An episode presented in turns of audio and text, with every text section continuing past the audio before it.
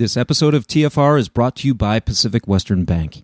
Pacific Western is the leading provider of venture debt and banking services to startups, growth stage companies, and their investors.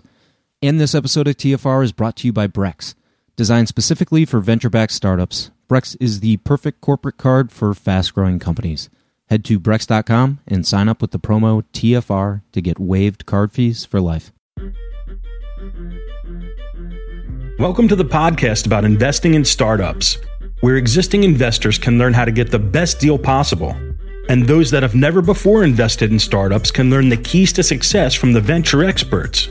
Your host is Nick Moran, and this is The Full Ratchet. Welcome back to TFR for part two of the interview with Sheel Mohnot on fintech investing. In this segment, we will address questions including what was the experience like at Fee Fighters, and how did that lead to an exit with Groupon? What are the major customer segments that are targeted within the fintech sector? And does 500 focus on startups that are serving specific segments? It seems that often companies may be misidentified as fintech. Do you have an example of something that people lump into the fintech bucket that, from your standpoint, does not fit? What are the major elements that you are looking for in a fintech company that increase your likelihood of investing? Have you found that the majority of innovation in fintech is happening in the major urban financial centers of the US? And also, do you think fintech startups should locate to these areas? And then we wrap up with Sheel's final thoughts on the fintech category and some of the plans for 500 startups going forward. And as always, we will close out the interview with key takeaways and a tip of the week. Quickly, I wanted to mention that at an event I was hosting last week, one of my portfolio company founders came up to me and mentioned that I was nominated for Crain's Top 40 Under 40. Um, I have no idea who it was that, that did the nomination, but if you are listening, uh, please shoot me an email. I'd love to have the opportunity to say thanks in person I very much appreciate the fact that someone was kind enough to take the time to do that and uh, to think of me, of all people. Okay, so with that, let's uh, jump into part two of this interview.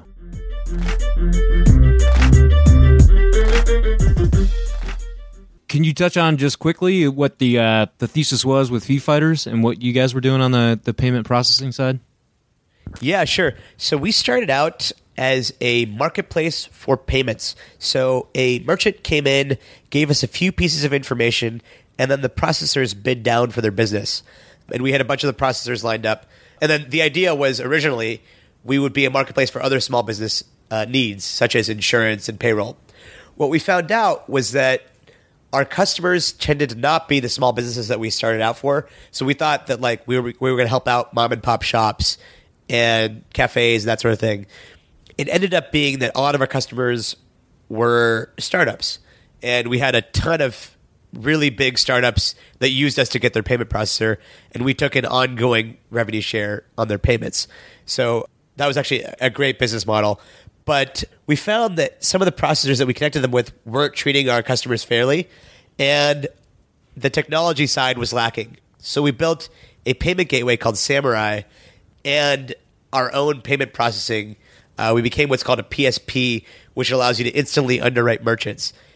And when Groupon, we, we were about to raise a Series A, and Groupon initially approached us about potentially being an investor in the Series A. And then they said, hey, you know what? We're looking to build this technology that you guys have already built, primarily the payment gateway. It would take us a year before we could possibly get there. We'd love to acquire you. And after a bit of back and forth, we, we agreed to the acquisition and uh, went over there for a couple of years. Well, congrats on that exit. Yeah, thank you. It was great. And while we're talking about customers, um, could you touch on some of the major customer segments or, or how you think about customer groups and what startups in the fintech sector are focused on, on serving? Sure. So I look a lot at the. So we, we talked about millennials already. Millennials are, are one sort of customer segment that is has not been served well by banks. Um, and the global financial crisis several years ago sort of exacerbated that. Um, so a lot of a lot of these startups are going after millennials. So you see um, companies like uh, like Digit, SoFi in the insurance space, CoverHound, personal capital. A bunch of these companies going after millennials. That, that's one customer segment. There's another customer segment that is the unbanked or underbanked. And in my sort of investments, I've got a, a company into an investment into a company called Finova Financial that gives loans to people based on their car title, but does it in a socially responsible way, all online. Another company in that space is LendUp. They do a tremendous job going after the payday lending space with a new product that's all online and cheaper. Domestically, that there's also, of course, the mortgage segment, which is uh, folks a little bit later in life. There's even uh, a company that called Support Pay that just goes after intermediating disputes between divorcees using payments because the biggest problem that that we have is money. And you know if you get divorced from somebody you oftentimes don't want to talk to them ever. So this company support pay just makes is that intermediary. So you don't have to talk to your ex-husband or ex-wife. At all. Wow. that's that's kind of a cool one. Um, and then of course there's the whole B two B segment. Um, there are a lot of companies that I really like that are lending to small businesses. So you see companies such as Kabbage, Blue Vines, Talia in that space that are lending to SMBs. You know, at times companies may be misidentified as fintech. You mentioned this earlier in the show. Um, do you have an example of something that people may lump into the fintech bucket that, from your standpoint, doesn't really fit? You know, I, I actually think of fintech more broadly than, than other people, so I'm the wrong person to ask that question to. um, there have been, let's see, so there have been people who came at me and said, Hey, I've got a fintech company. And I thought, well, it's not, I don't know if it's fintech is the first word that comes to mind when I think about your company. So, um, there, for example, one uh, was a company that's uh, sort of trying to replace gift cards, but basically it was like buy money, by by. Uh, so instead of giving um, instead of giving a gift to a wedding, you give basically money through this platform. And I thought, yeah, that is that is fintech in a way. Of course, you're you're giving money, but um, not in the sense that you're disrupting traditional financial institutions. So that's just a different way to look at it. But but broadly speaking, I like to think of everything as fintech. I want my my sort of circle that I can invest in to be as broad as possible. What about something like Acorn? Would you put that into into the fintech bucket?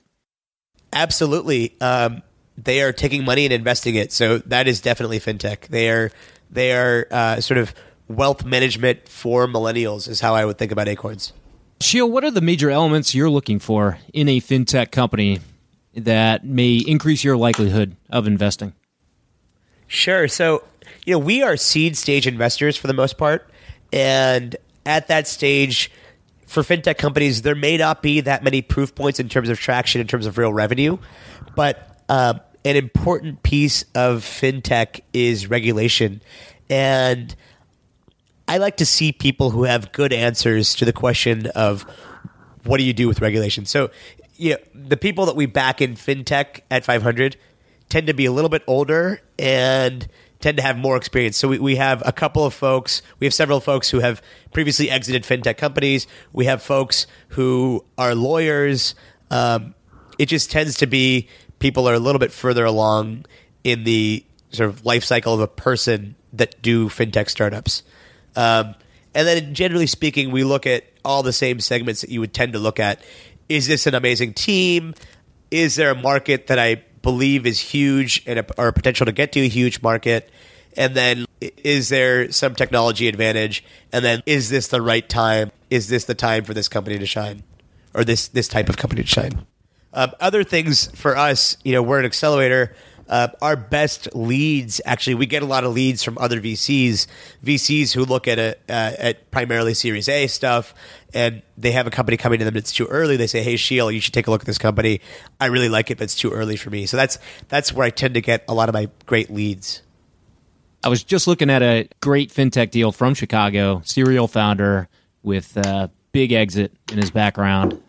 Yeah, sounds good. And happy to get any any uh, referrals uh, from you on, on the fintech side. I'll keep that in mind. You know, have you found that the majority of the deal flow and the majority of the the fintech innovation is happening in in major urban financial centers in the U.S.? And do you think fintech startups should locate in these areas? You know, um, yes, I, I, I do find that the majority of innovation is happening in these big centers, and it's sort of if you look at fintech funding and look at where the innovative companies are, it's San Francisco number one, and uh, then New York number two, and LA number three. Uh, and then, of course, that's just in the U.S. And of course, there's a lot going on in London, Singapore, Hong Kong. But you do see most of the innovation still happening in the Bay Area. I don't think that you need to relocate here. It is very helpful because the money is here in in the Bay Area, and uh, a lot of investors are lazy and don't want to travel or don't want to look at companies outside of the Bay Area. So so that's that's one piece of it. Uh, the other piece of it is you know when we bring in companies from all over the world here.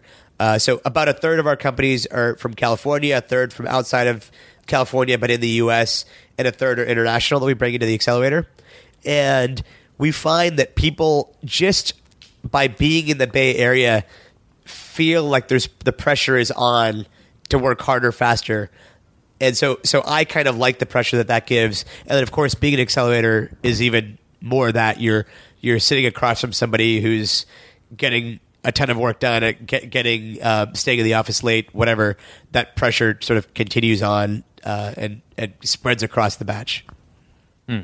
Contagious, uh, contagious work habits, huh?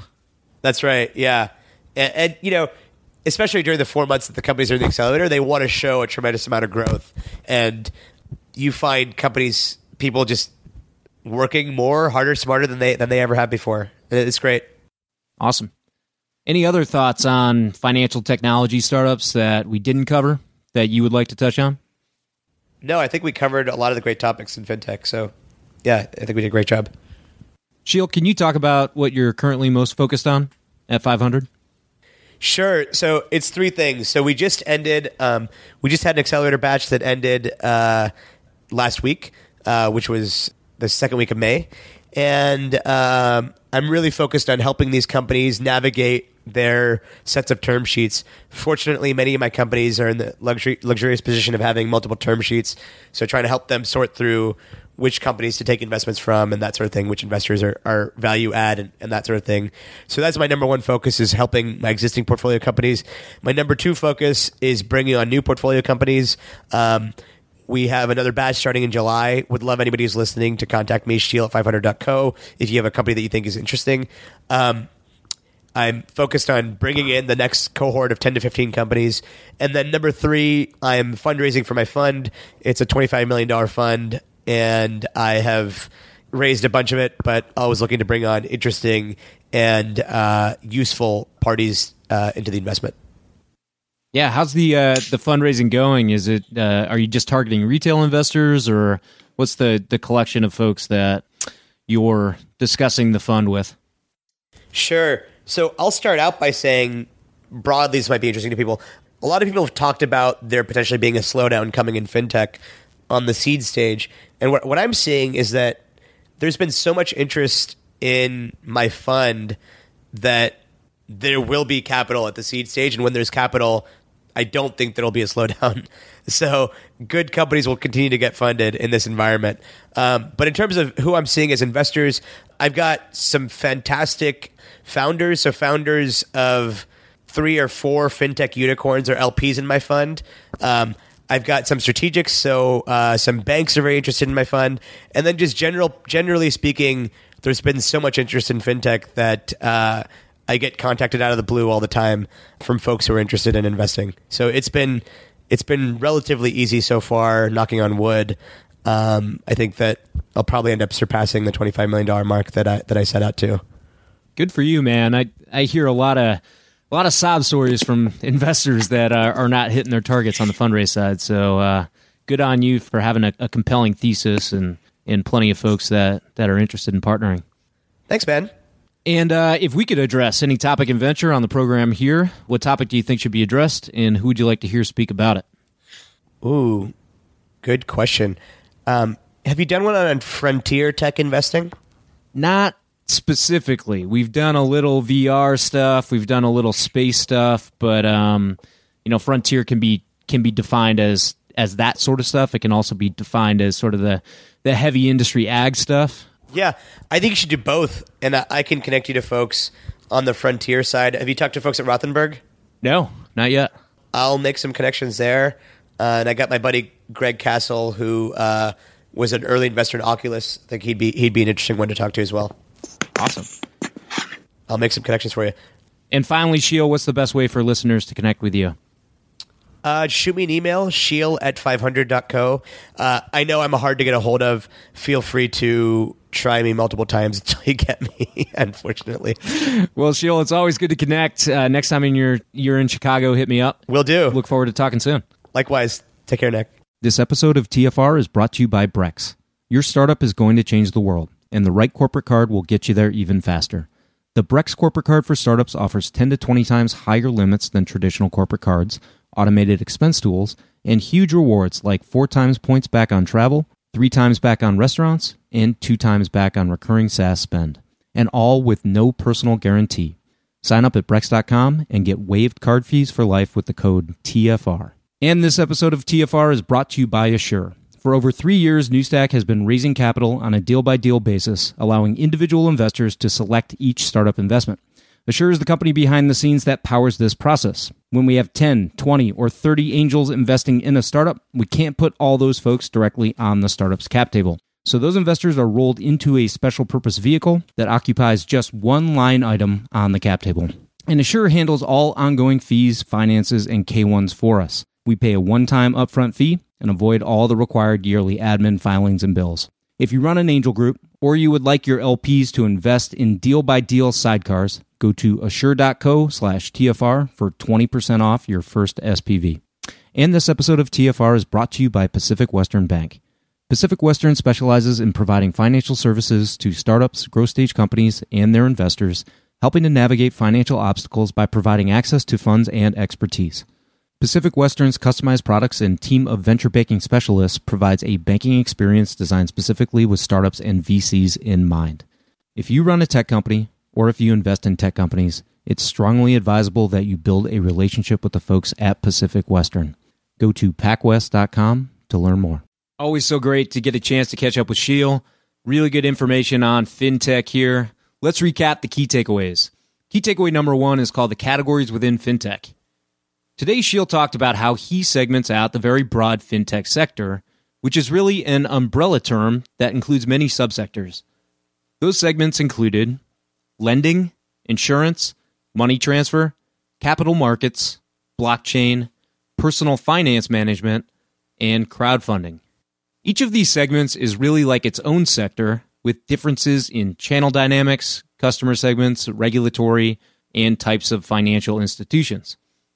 And recall that with each company, Sheel considers whether it's a disruptor or an enabler. Disruptor is clearly disrupting existing financial institutions, while enablers sell to financial institutions. Okay, key takeaway number two is called experience matters. One of the key differences that Sheel looks for in fintech startups versus that of others is experience on the team. There are significant regulatory and commercial challenges that fintech startups encounter. Because of this, often the best founding teams are a bit more experienced in the sector and have thorough answers to those challenges. And in terms of sourcing, Sheel mentioned that many of his best leads come from Series A VCs that have seen a company pitch, but they are clearly too early for that VC. 500, of course, is a seed stage investor and often invests earlier than many venture firms. Okay, and key takeaway number three is called Factors Contributing to Growth in FinTech. The term FinTech is still relatively new and one that has a lot of buzz around it. During the interview, Sheel did a Google Trends search for FinTech and found that in December of 2013, the term ranked 4 out of 100, and now it ranks 100 out of 100. While some of this increase can be explained by the emergence of the term itself, it is clearly a much talked about sector.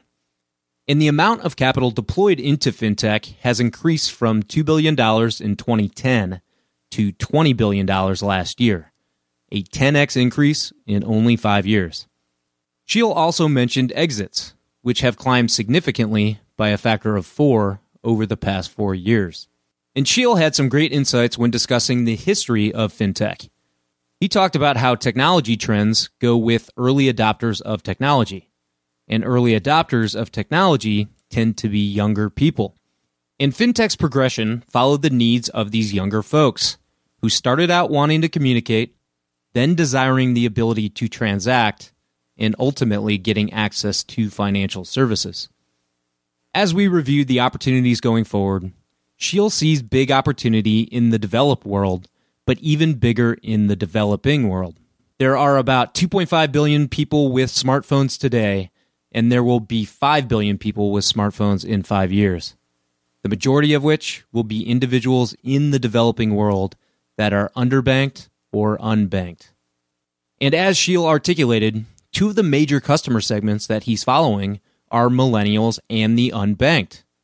I can imagine much more disruption in the developed world to better serve millennials, and a tremendous degree of low hanging fruit in the developing world to serve the unbanked. Okay, let's wrap up with a tip of the week. And this week's tip is called Discounting Inertia. In today's interview, we spent some time discussing payments and the lack of innovation therein. The most common medium used in payments is the credit card, which is technology that was developed in the 1960s. This antiquated technology is fairly efficient, but also easily stolen. Sheel cited the ease in which a magnetic strip on a credit card can be copied. And of course, one can always write down the information on the front and back of a card and immediately have a way to use that card illegally. And outside of credit, transactions are still dominated by fiat money, a form of currency developed in 11th century China. In 2016, the United States Treasury is projected to spend over $730 million just producing paper and coin currency and this number does not capture the amount of value that is lost due to counterfeiting. Clearly, there has been a major lack of progress in the currency and payment transaction sectors, which only results in lost value. So, the key question here is why such a lack of progress? Is innovation to blame? I don't think so. Many alternatives to credit cards have been developed over the past 30 years that, in principle, are superior to plastic and even replacements for the fiat currency system have emerged that are tremendously more efficient, less susceptible to piracy, and cost very little to maintain, namely the development of cryptocurrencies like Bitcoin. So, if options exist, then why the lack of adoption? I think the explanation is inertia, i.e., a resistance to change. There are many industries that experience significant inertia and the degree of inertia is impacted by the types of stakeholders, the number of stakeholders, the ideology of stakeholders, the range of decision makers within each, whether one is dealing with the enterprise or consumers, the amount of infrastructure that exists, the switching costs, regulatory and government influence, and many other factors. In the example that Sheel and I talked about today, one must consider the credit card companies, the retailer, the payment processor, the point of sale hardware manufacturers, and of course the consumer. In a two sided marketplace with many intermediaries, is there a hugely compelling reason for why players on each side of the transaction are going to change? Does new technology exist that allows for a better method? Can extraneous layers in the value chain be disintermediated? Often with new technologies, we hear about the killer app, referring to the application of a technology in a way that provides huge value for that specific task. And finding this killer app is often a gateway which allows a technology to expand to many more applications and use cases.